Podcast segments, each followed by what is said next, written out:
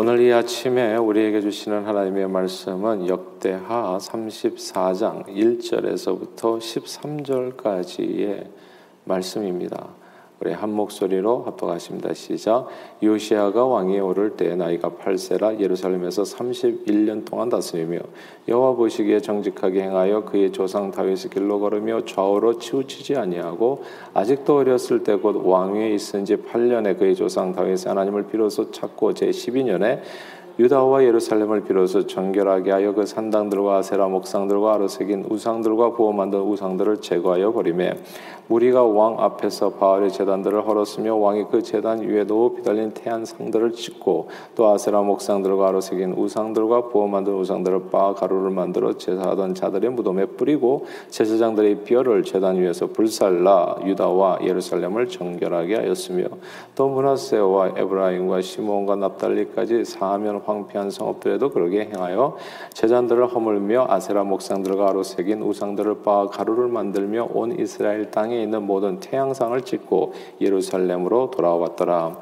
요시아가 왕에 있은 지 18 제해에 그 땅과 성경, 성전을 정결하게 하기를 마치고 그의 하나님 여호와의 전을 수리하여 하여 아샬라의 아들 사방과 시장 마아시아와 서기관 요아스의 아들 요아를 보낸지라. 그들의 대제사장 힐기야에게 나아가 전에 하나님의 전에 헌금한 돈을 그에게 주니 이 돈은 문을 지키는 레위 사람들이 문하세와 에브라임과 남아 있는 모든 이스라엘 사람과 온 유다와 베냐민과 예루살렘 주민들에게서 거둔 것이라. 그 돈을 여호와의 전 공사를 감독하는 자들의 손에 넘기니 그들이 여호와의 전에 있는 일꾼들에게 주어 그 전을 수리하게 하되 곧 목수들과 건축하는 자들에게 주어 다듬은 돌과 연접하는 나무를 사며 유다 왕들이 헐어버린 성전들을 위하여 들보를 만들게 하며 그 사람들이 성실하게 그 일을 하니라. 그의 감독들은 레위 사람들 곧 무라리 자손 중 야학과 오바댜여 그아 자손 중 스가리아와 무슬람이라 다 그 일을 감독하고 또 악기에 익숙한 레위 사람들이 함께하였으며 그들은 또 목도꾼을 감독하며 모든 공사 담당자를 감독하고 어떤 레위 사람은 서기와 관리와 문지기가 되었더라. 아멘. 어, 자녀 교육의 중요성은 아무리 강조해도 부족함이 없습니다. 배우면 다 때가 있다고요. 어릴 때 배우고 익힌 공부가 중요하죠. 그래서 그 때를 놓치면 공부를 못하면 이제 평생 좀 후회하기도 하게 되어지는데 어릴 때 이렇게 한 공부가 결국은 미래의 삶을 만들어가는 토양이 되기 때문입니다. 아, 단순히 자시, 지식을 쌓는 그런 공부뿐만이 아니라 어릴 때 배운 삶의 태도도 굉장히 중요합니다. 어릴 때 바른 태도를 가르쳐 주는 게 되게 중요하더라고요. 자세도 좀 바르게 않고 그렇지 않으면 이게 나이가 들면은 다 이렇게 아, 어렸을 때 이렇게 구부러져 있으면은 나이가 들면 더 구부러지겠죠. 그리고 그런 자세로 이렇게 굳어지게 되면 이제 바른 태도가 나오기가 되게 힘듭니다. 그래서 어렸을 때 우리 선생님들이 항상 그랬잖아요. 자리에 앉을 때 똑바로 앉아라, 뭐 앞을 주시하고 봐라, 뭐 이런 얘기를 많이 하는 이유가 다 있습니다. 그러지 않으면 태도가 이렇게 비틀어지게 돼 있어요. 좌로나 우로나 치우치고 그렇기 때문에 어렸을 때 이 태도 교육이 되게 중요합니다. 뭐 신체적인 태도도 중요하지만 그러나 마음의 태도를 항상 바르게 갖는 거, 선하게 갖는 거 이게 어렸을 때 되어야 될 일들이죠. 특히 어릴 때 신앙 교육이 무척 중요합니다. 오랫동안 이제 선교를 하면서 여러 선교지를 다니고 다양한 선교 사역들을 접하게 되었어요. 근데 어, 여러 선교 사역들이 있잖아요. 교회 개척하시는 분도 계시고 청년 사역하시는 분도 계시고 비즈니스를 통한 선교하시는 분들도 계시고 지역 사회 봉사, 각종 구제 사역 등등 많은 선교사님들이 예수 복음을 효과적으로 전하시기 위해서 이런저런 사역에 이제 최선을 다하고 계셨습니다. 그 모든 사역이 다 의미가 있어요. 그렇죠? 그리고 다 하나님의 은혜가 있는 게 틀림없습니다. 근데 오랫동안 선교지에 계시면서 선교의 열매를 지속적으로 풍성하게 맺어가시는 분들에게는 공통점이 있다는 것을 알게 됐어요. 그것은 대개가 처음에 처음에 어린이 사역에 집중한 곳이었습니다. 교육은 100년 대계라고 어린이 사역은 그 열매가 1, 2년 사이에 나오기는 힘든 일입니다. 그래서 어린이 사역을 하는 사람은 절대 서두르거나 짧은 시간에 뭔가 기대를 하면은 실망할 수밖에 없는 그런 일들이지요. 그러니까 어린이 사역은 처음에는 진짜 미약해요. 그러나 점점 점점 시간이 지나면 지날수록 창대케 되어지는 것이 이 어린이 사역. 그래서 이게 교육이 교육은 참 어릴 때가 중요하고 아, 또 이 교육이라고 하는 것은 백년 대계이기 때문에 좀 인내심을 가지고 기다릴 필요가 있다는 거. 뭐 교회에서 이제 선교사님을 후원할 때 보면 2, 3년 내에 뭐 교회도 세워지고 뭐 변화되는 사람도 몇 명이 있고 해가지고 뭔가 성급하게 그 열매를 기대하는 경우가 참 많이 있잖아요.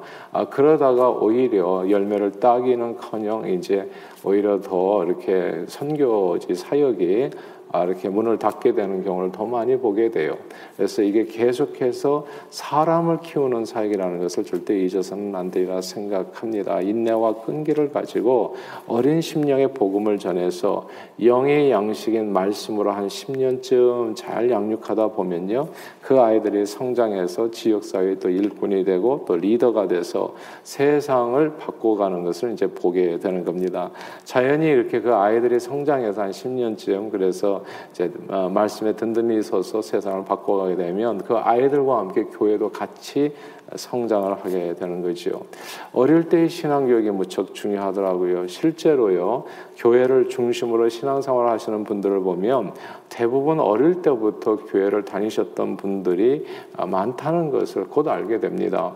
미국 내 크리스천들 한번 조사를 해봤대요. 교회 다니는 그 크리스천들을 조사를 해보니까 그 교회 다니는 크리스천들 중에서 80% 이상이 어릴 때부터 예수님을 영접한 경우라 했습니다.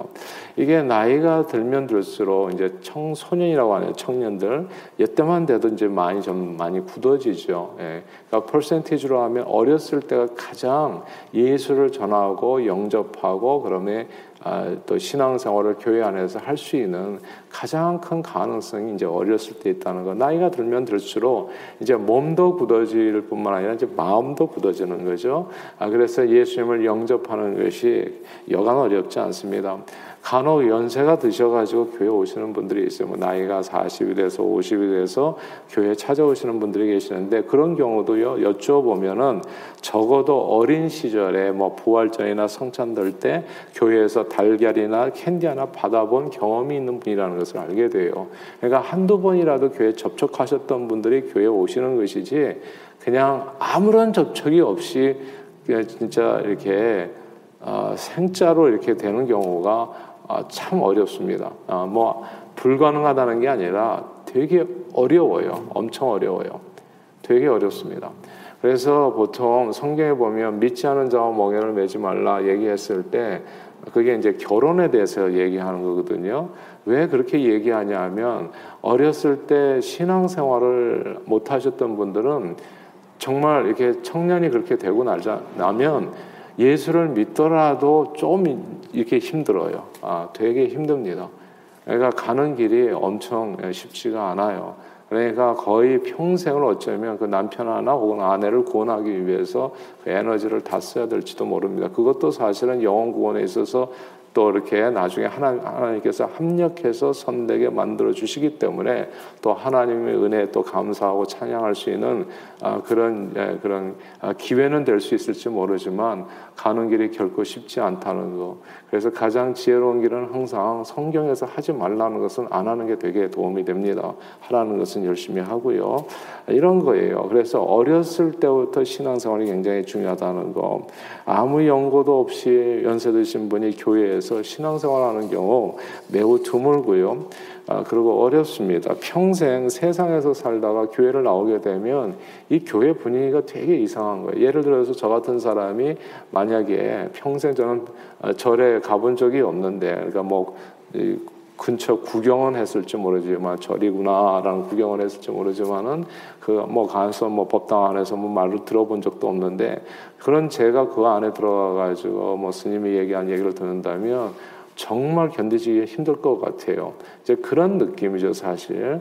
그러니까 평생 전혀 상관이 없던 사람이 이제 이렇게 교회 와서 앉아 있으면 그 분위기 자체가 적응이 되지 않고요. 적응이 되려면 많은 시간과 에너지가 필요하다는 것을 우리는 보게 되죠. 그래서 신앙생활은 늘 어릴 때가 중요합니다. 이게 왜 이런 말씀을 드리냐면 오늘 본문이 그렇기 때문이에요. 남유다 왕 가운데 많은 왕들이 있었는데 신앙적으로 크게 돋보이는 왕들은 그다지 많지 않았어요. 손으로 꼽죠. 단 네 명입니다. 다윗, 여호사밧, 히스기야. 그리고 오늘 본문에 요시아 왕이 되어집니다. 그러니까 단네 왕 가운데서 한 자리를 차지한 왕이 요시아 왕이에요. 어떻게 요시아는 여호와 보시기에 정직하게 행해서 조상 다윗의 길로 걷고 좌우로 치우치지 않은 삶을 살아갈 수 있어? 어떻게 이렇게 똑바르게 사람이 이렇게 바를 수가 있을까요? 그 내용이 이제 오늘 본문이거든요. 3절 같이 읽겠습니다. 오늘 34장 3절 같이 읽겠습니다. 시작. 아직도 어렸을 때 곧 왕위에 있은 지 8년에 그의 조상 다윗의 하나님을 비로소 찾고 제 12년에 유다와 예루살렘을 비로소 정결하게 하여 그 산당들과 아세라 목상들과 아로 새긴 우상들과 부어 만든 우상들을 제거하여 버리매 아멘. 여기에서요 아직도 어렸을 때라는 말 하나님을 찾고 우상들을 제거하여 버렸다. 요 구절을 주목해야 됩니다. 요시아 왕은 8살 매우 어린 나이에 왕위에 오르게 되죠. 왜냐하면 부왕 아몬이 왕이 오른 지 불과 2년 만에 갑자기 시해를 당하셔서 백성들에 의해서 어느 날 그렇게 갑자기 또 이렇게 추대를 받았기 때문이지요. 그러나 요시아는 어린 나이에 전심으로 항상 조상 다윗의 하나님을 찾았습니다. 그러니까 어린 나이에 신앙이 튼튼했어요.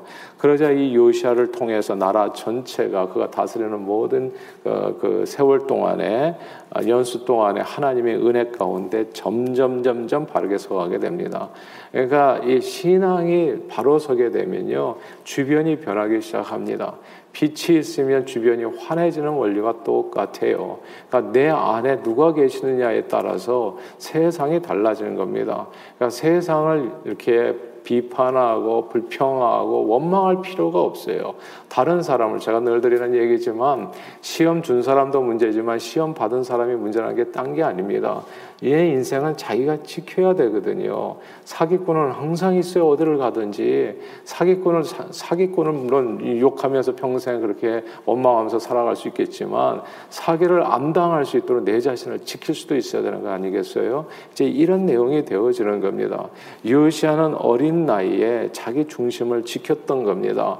전심으로 조상 하나님을 찾았어요. 조상 다윗 하나님. 그러자 요시아를 통해서 나라 전체가 하나님의 은혜 가운데 점점 바르게 서가지요. 어린 왕이 왕자에 올랐을 때 어떻겠어요? 그러니까 사람들이 얼마나 염려했겠습니까? 걱정했겠습니까? 어린 왕이 됐으니까 왕위가 흔들리게 되면 나라가 전체가 참 이렇게 자리를 잡기 어렵잖아요. 그래서 처음에는 힘이 약해 보였지만 어린 왕이 신앙 안에 굳게 서고 주님을 의지하자 나라가 달라졌던 겁니다. 백성들이 하나가 됐고 강해졌습니다. 우리는 여기에서 근데 여기에서요 더 중요하다고 볼 수도 있는데 이 어린 왕이 신앙적으로 행한 첫 번째 일이 뭔가를 주목할 필요가 있어요. 그것은 3절 후반절 말씀에 계속 이어져 나오는 것처럼 우상들을 제거하는 일이었습니다. 우상들을 제거하라. 이 말씀이 되게 중요해요. 교육은 백년지 대계인데 우리가 신앙교육을 얘기할 때 무엇을 가장 중점적으로 교육해야 될 것인가 생각하면 어렸을 때 그 마음에 있는 어리석음이죠. 그 마음에 있는 우상을 제거해 주는 일입니다. 그러면 형통해요. 이 말씀을 정말 주목해야 되는데 어린 자녀들을 신앙 안에서 교육할 때 가장 중점을 둬야 되는 내용이 이 말씀 속에 다 담겼기 때문입니다. 그것은 우리 어린이들의 마음속에 있는 우상을 제거하는 일입니다. 근데 우리는 오히려 이 세상 교육은 그렇죠. 어린아이들의 마음에 우상을 심어주는 교육을 하잖아요. 우상은 성경에서 얘기할 때 탐심이 우상 숭배라고 얘기해요. 신약 성경에서 물론 또 구약 성경에 결국 똑같은 얘기가 되어지는데 그러니까 뭔가를 탐하게 합니다. 이 세상 교육은 그래서 우상을 하나씩 둘씩 만들어요. 그러니까 학업을 더 이렇게 학벌을 탐하게 하고 아 그리고 뭐 재, 재물을 탐하게 하고 그래서 돈, 우상이라 돈이라는 우상을 하나 심어주고 또 학력이라는 우상을 또 하나 심어주고 그래가지고 그걸 위해서 그 우상을 숭배하기 위해서 뭔가 속임수와 무엇이든지 다 괜찮다라고 이렇게 아이들을 가르치게 되는 거예요. 그러니까 삶이 완전히 망가지게 되는 거죠. 오늘 본문에서처럼요, 사실 구약 성경에서 우상들이란 이런 거예요. 아, 고대 군동 지역에서 섬기던 바알과 아세라 그리고 모든 어, 신들과 그 형상이 이제 우상으로 이제 나오고 있죠. 때로 사람들이 신성한 의미를 담아서 섬겼던 뭐 동식물의 형상이나 나무, 바위, 산들이 되기도 했고요. 사단막의 귀신들도 섬겼고 그리고 자기를 숭배하라고 강요했었던 왕과 권력자들, 사람들도 우상이 되기도 했습니다. 이런 우상들은 오늘날 우리가 우리가 이제 섬기는 또 우리가 이야기하는 우상들과 별 상관 상관이 없, 어 보여요. 그러나 성경에서 말하는 우상의 정체는요. 그 이름이 다를 뿐이지 우상 뭐 오늘날은 뭐 이렇게 부처의 상이 우상이 될 수 있나요? 근데 이게 우상이라고 하는 것은요 이름이 그때 그때마다 바알 아세라 뭐 또 그다음에 여러 가지 형상들 이름이 다를 뿐이지 아, 똑같아요 내용은 십계명 두 번째 계명의 우상의 정체가 나와요. 그것은 이렇게 시작합니다.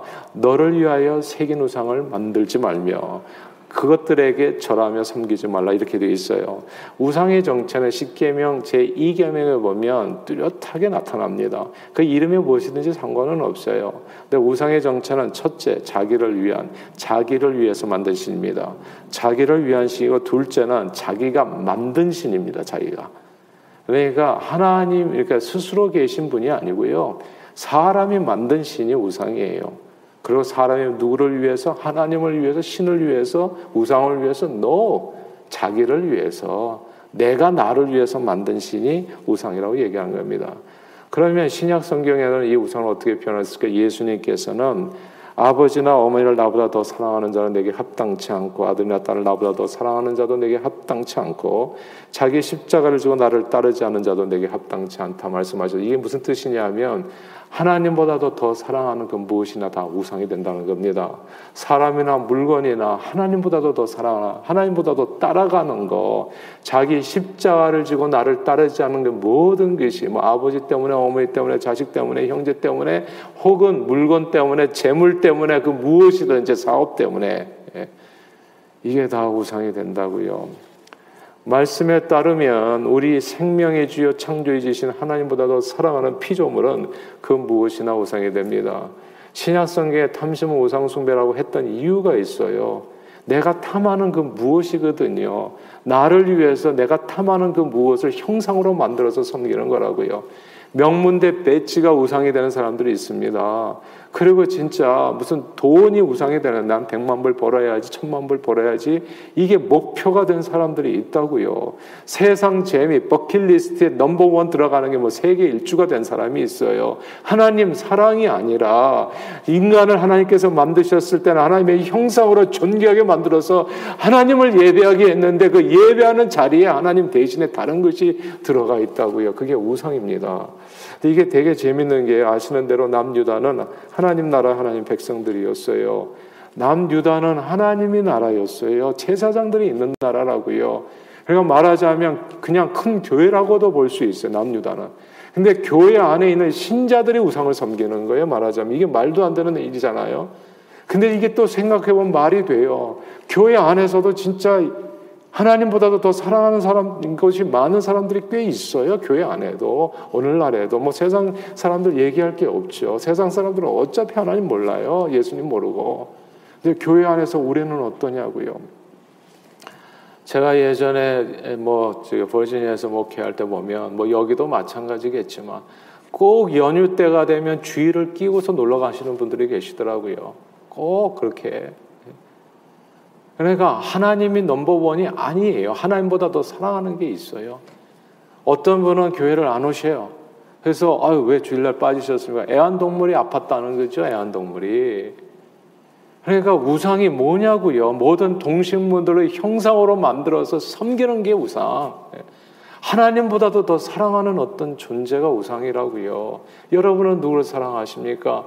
그러니까 제1계명이 뭐냐면요. 그러니까 가장 크고 첫째 가는 계명이 주님께서 하신 말씀 10계명을 그냥 요약해 보면 이거예요. 하나님을 목숨을 다해서 사랑하는 겁니다. 그게 무슨 뜻이냐? 하나님보다 더 사랑하는 존재는 만들지 말라는 거예요. 하나님만이 우리 생사와 복의 주관자요. 생명의 주인이시요. 창조주이시거든요. 피조물을 창조보다 더 사랑하는 건 말이 안 되죠. 그냥 그 자체가 그 어리석은 길이죠. 근데 왜 피조물을 창조보다 더 사랑할까요? 사람이 자기 욕심으로 탐심으로 자기를 위하여 자기가 만든 존재가 되어지기 때문에 그런 겁니다. 그게 우상이에요. 남유다는 그들이 만들어 섬긴 이 우상들로 인해서 하나님의 은혜가 막히게 됩니다. 예시계명 2계명에 보면 자손 1대, 2대, 3대까지 내려가는 3, 4대까지 내려가는 하나님의 심판 좋지 않은 일이죠. 그러니까 하나님의 은혜가 내려가는 게 아니라 3, 4대까지 하나님의 심판이 내려간다고요. 그러니까 하나님의 은혜가 막히게 되면 어떻게 되겠어요? 나라의 기운이 쇠하게 되고 한없이 약해지는 겁니다.